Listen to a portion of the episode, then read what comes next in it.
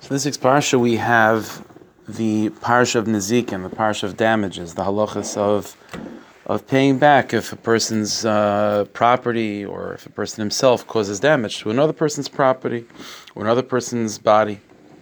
It's the parsha of Nezikin.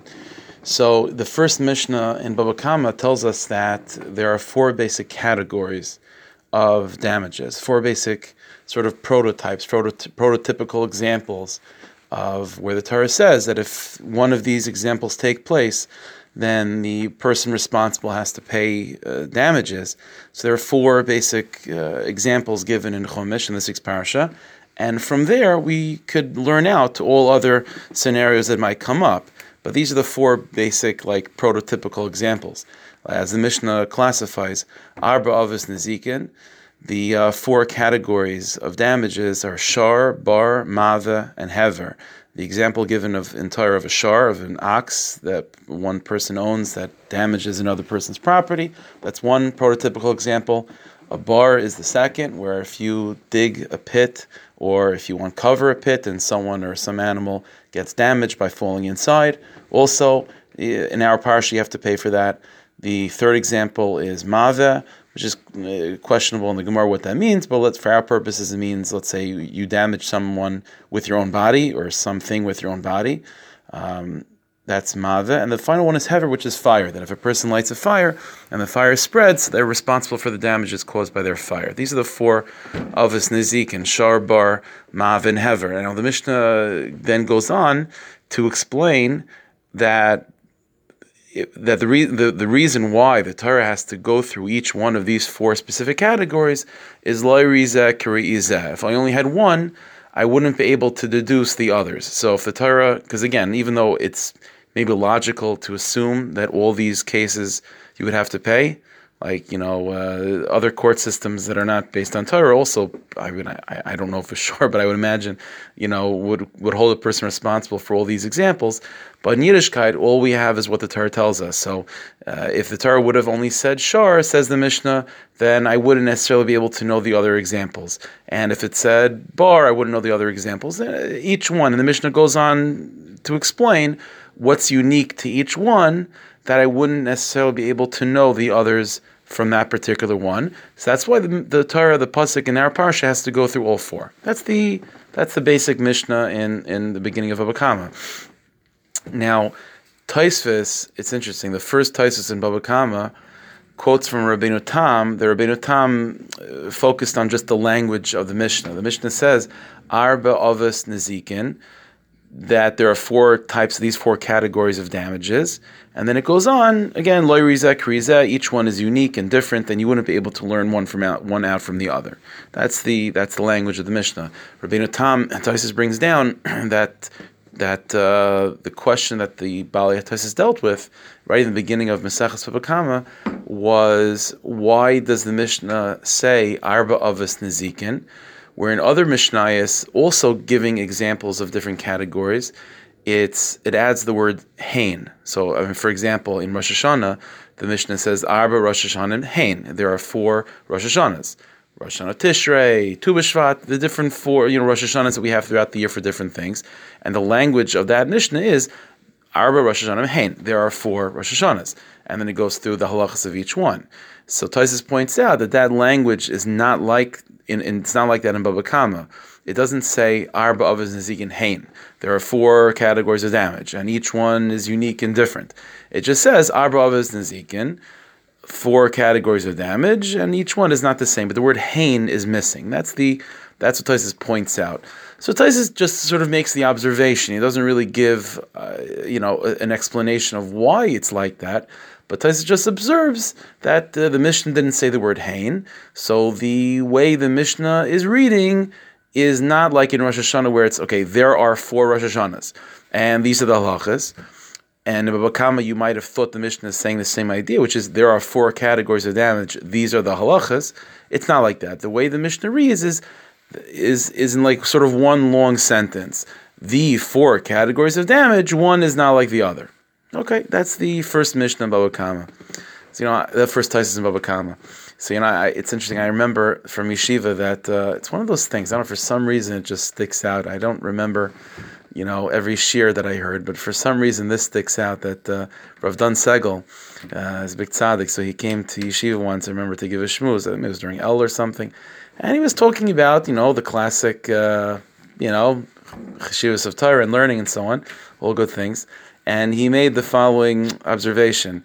He said that, like, if we could, like, take a time machine back in time, you know, to go to the base medrash of Rabbeinu Tam, and you know the, there's posters and signs and you know nowadays it would be WhatsApp chats like oh Rabbeinu Tam is giving a psicha shir, he's giving the opening shir for Baba Kama, everyone's invited. As there'll be so much excitement and all the bachrim would be looking for their seats and everyone has their, you know at the time it was tape recorders, you know everyone has their tape recorder ready to listen to Rabbeinu Tam shir. And everyone's excited and waiting to hear like the most amazing lumdis and uh, earth-shattering ideas, the beginning of Avakama. And what's Rabbeinu Tam's opening discussion? Uh, that some Mishnah Mishnah is like in four Rosh Hashanahs, it has the word hain, and it doesn't say the word hain. And and uh, you know, as as Rav said, like you know, everyone will be sitting there and thinking to themselves, like, okay, this is what we came for. This is Rabbeinu Tam. So, you know, so the tzaddik's point was, like, oh, so you see that even one word is mamish. You know, every single word of Torah is is infinite. Every word of Torah is precious and that's 100% true. There's no question about it. But what I want to share with you is an idea of, of, of the pneumius of that point, of why by the four Rosh Hashanahs it says the word hain, and other Mishnais also. It's not just that example, but other Mishnais where it says like categories, and it says Hain, like these four Rosh Hashanah Hain, and so on. Whereas in Baba Kama, about the damage, the categories of damage, it does not say the word Hain. It might seem like a trivial point, and that I mean that not not Chas that wasn't Rav Dan's point that it's trivial, but you know his point was that even one word is is something chashiv. But just to explain the pnimis of of the chashivas of that particular word. so it's like this. I mentioned that the Mishnah goes on to explain how you can't have how you need all four categories in Chumash because if you only had one, you wouldn't be able to learn out the other ones. Uh, Taisus a little bit later on on the Mishnah raises a, a, very big problem, which is that there's a Gemara later on about Kama on Daf Beis, which is basically mefurish not like that. The Gemara goes through all the cheshbainis. Um, again, we're not going to go through the details right now, but uh, the Gemara goes through the cheshbainis to prove that it's true that if the Torah only said one of the four cat any one of the four categories, you couldn't figure out the other three. That's true. But the Gemara does say though that if the Torah would have said the example of bar, a person digging a pit or opening a pit, plus any one of the other three, so if you had bar plus one other one, you would be able to figure out the other two. That you would. So the Gemara says, so why did the Torah mention all four? Just say bar, opening the pit category, and just you know spin the dice and you know just one other one, and the other two you'll know on your own. So the Gemara gives other reasons why the Torah to mention all four. That's what the Gemara goes through. So Taisus raises the issue like that's not what the Mishnah said. I mean, the Mishnah says the Mishnah said that it has to say all four because each one on its own, and the and, and the Mishnah is going through this whole lengthy discussion showing that each one on its own you couldn't learn the other the other three. And Taisus raises the point. Okay, very nice, but lamaisa if you had bar plus one, then you would be able to learn the other two. So what's the Mishnah talking about? Like wasting its breath telling you that you that you can't learn out three from one from any particular one you could not couldn't learn out the other three, as if to say that therefore the Torah had to had to write all four. That's simply not true. I mean, you're wasting your time talking about that because if the Torah would have said bar plus any one of the other ones, you'd be able to learn out the other two. So, and and so why the Torah mention all four for other reasons, but not as the Mishnah described, or the the, the Mishnah is giving off this this sense that you couldn't learn out one from the other. That that's simply not true. You couldn't learn out three from one, but you can learn out two from two. So what's going on in the Mishnah? So Taisa says uh, on the Mishnah, Taisa says an amazing thing. Taisa says that you're right. The Mishnah is really unnecessary, and it's going through this pilpul of that you can't learn out, you know, three from one. It's really unnecessary because at the end of the day, you could you can't learn out three from one. That's true. The Mishnah is not incorrect, but it's definitely not the whole story because you can learn out two from two. So clearly, there's other reasons why the Torah mentioned all four. So why is the Mishnah even discussing this point that you can't learn out three from one if it doesn't really get you? It's not, you know, it, it doesn't, it, you know, it, it, hits a wall anyway because you can learn out two from two. So Taisa says lahagdil Torah lahadira. The Mishnah just wants to be mark to make this pilpul that uh, to point out that you can't learn out three from one, even though that's clearly not the the whole the whole Indian over here, because you could still learn out two from two. And so the reason why the term mentioned all four categories got it has to be for other reasons, not just because he can't figure them all out, because he could if you just had two of them. So why is the Mishnah going on this aricha said you can't learn out three from one, as if to say that's the reason why he mentioned all four because otherwise you wouldn't know them. Lagder ladira, just you know, to make a nice long Mishnah. It's a pella. I mean, Taisus is a pella. That the Mishnah is saying something completely unnecessary, and even giving off the wrong impression just simply to add more words. I mean, it's, uh, that there should be longer Mishnahs. Lahagder ladira should be bigger. Mishnah should be bigger. Well, Mishnahs are not big enough. You needed to have this uh, three these, these, few lines in the first Mishnah of Bekama. It's a Pella. All right, so so let's go back. I meant so the Mishnah does not say the word Hain. So as as Tosis pointed out, other Mishnahs do by Rosh Hashanah and so on. So what's the pnimis of it? So there's a Torah from the Rama MiPano. The Rama MiPano was one of the Gedolim Kubalim of Italy in the uh, late 15, early 1600s. The Rama MiPano says like this. He says, uh, we have to understand, we have to appreciate, Chazal's words were not just, you know, words that convey ideas. They were creative words. These were words that were creating a reality. When Chazal are using the word hain in Mishnayos, hain is a word that says this exists, this is real when it says Arba Rosh, Rosh Hashanah Hain, means there are four Rosh Hashanahs. And if at any point in history there was maybe a prosecution in Shemayim against any of the Rosh Hashanahs, that maybe we don't deserve to have a Tu B'Shvat, or maybe we don't deserve to have a Rosh Chodesh Nisan, which is one of the Rosh Hashanahs, Chas v'shalom, or we don't deserve to have the first of Tishrei, which is Rosh Hashanah that we call Rosh Hashanah if there's ever such a prosecution, then the Mishnah comes to, to squash that. The Mishnah comes to silence that. Because the Mishnah says, Arba Rosh Hashanah and Hain. And Hain means that they, there are four Rosh Hashanahs. Says the Rama MiPano, Chazal don't want to say that for, for the four categories of damage. Because let's understand, the four categories of damage are not just examples like theoretical examples. These are, everything is rooted in Torah means all evil in the world, all Yetzer Hara, all damage, all evil, all Ra, all Hester Panim is ultimately going to be rooted in these four categories of damage as well. Four is a major number of Kedusha, the four letters of Yud the name of Hashem. There are four oilimis of holiness, Atzilus, Bri, Yitzia, and. Four is a major letter in Kedusha, and everything has its parallel. The four letters of Hashem's name in Kedusha there are four categories of damage that try to conceal each one of those four letters. Chazal says the Rama MiPano, Chas v'shon would never want to put their stamp of approval, not just approval, but to to establish that the Sahara and evil really truly exists. They won't want to do that. Therefore, they don't want to say Arba Avos Nezikin Hain. By saying Arba Avos Nezikin Hain, that there are four categories of damage, that would indicate and that would create that there is an actual reality that's called evil.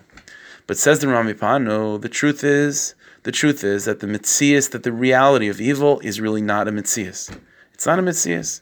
It's a illusion. It's a, it's a, it's vapor. Like the like the we say in Rosh Hashanah that as Hashem we want Mashiach to come and kol harisha ka'ash and techla and all evil will dissipate like smoke. So what does that mean? It means that even when it seems that evil does exist, it's still not real.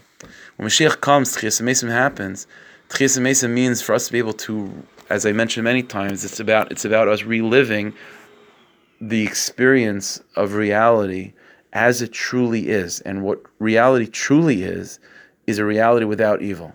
Evil does not truly exist. The Yitzhar is not real, even on a very simple level. Rabbi Nachman in Sichas Aran, it's quoted that Rabbi Nachman used to used to say the Yitzhar is compared to a person that runs around the streets with his hands closed trying to entice people and saying, "Oh, you got to see what I have in my hands. You got to see this." And you know, the first time you fall for it, you know, and you ask the person to open his hands, uh, nothing's there. It's he's just tricking you. Okay, you know, fool me once, shame on shame on you. Fool me twice, shame on me. So then the Yitzhar comes back, also with his hands closed. Oh, you got to see. Now I have something. You got to see. And we keep on falling for it. You know, we keep on falling for it. Evil doesn't really exist. So why does Hashem create this mirage, this illusion of evil? Why? Why does he make it so tempting and so seemingly real? Well, the answer is very brushit in order to bring out our strength, right? Because if if it wasn't for the Yetzer Hara, then we wouldn't know what kaiches we have, right?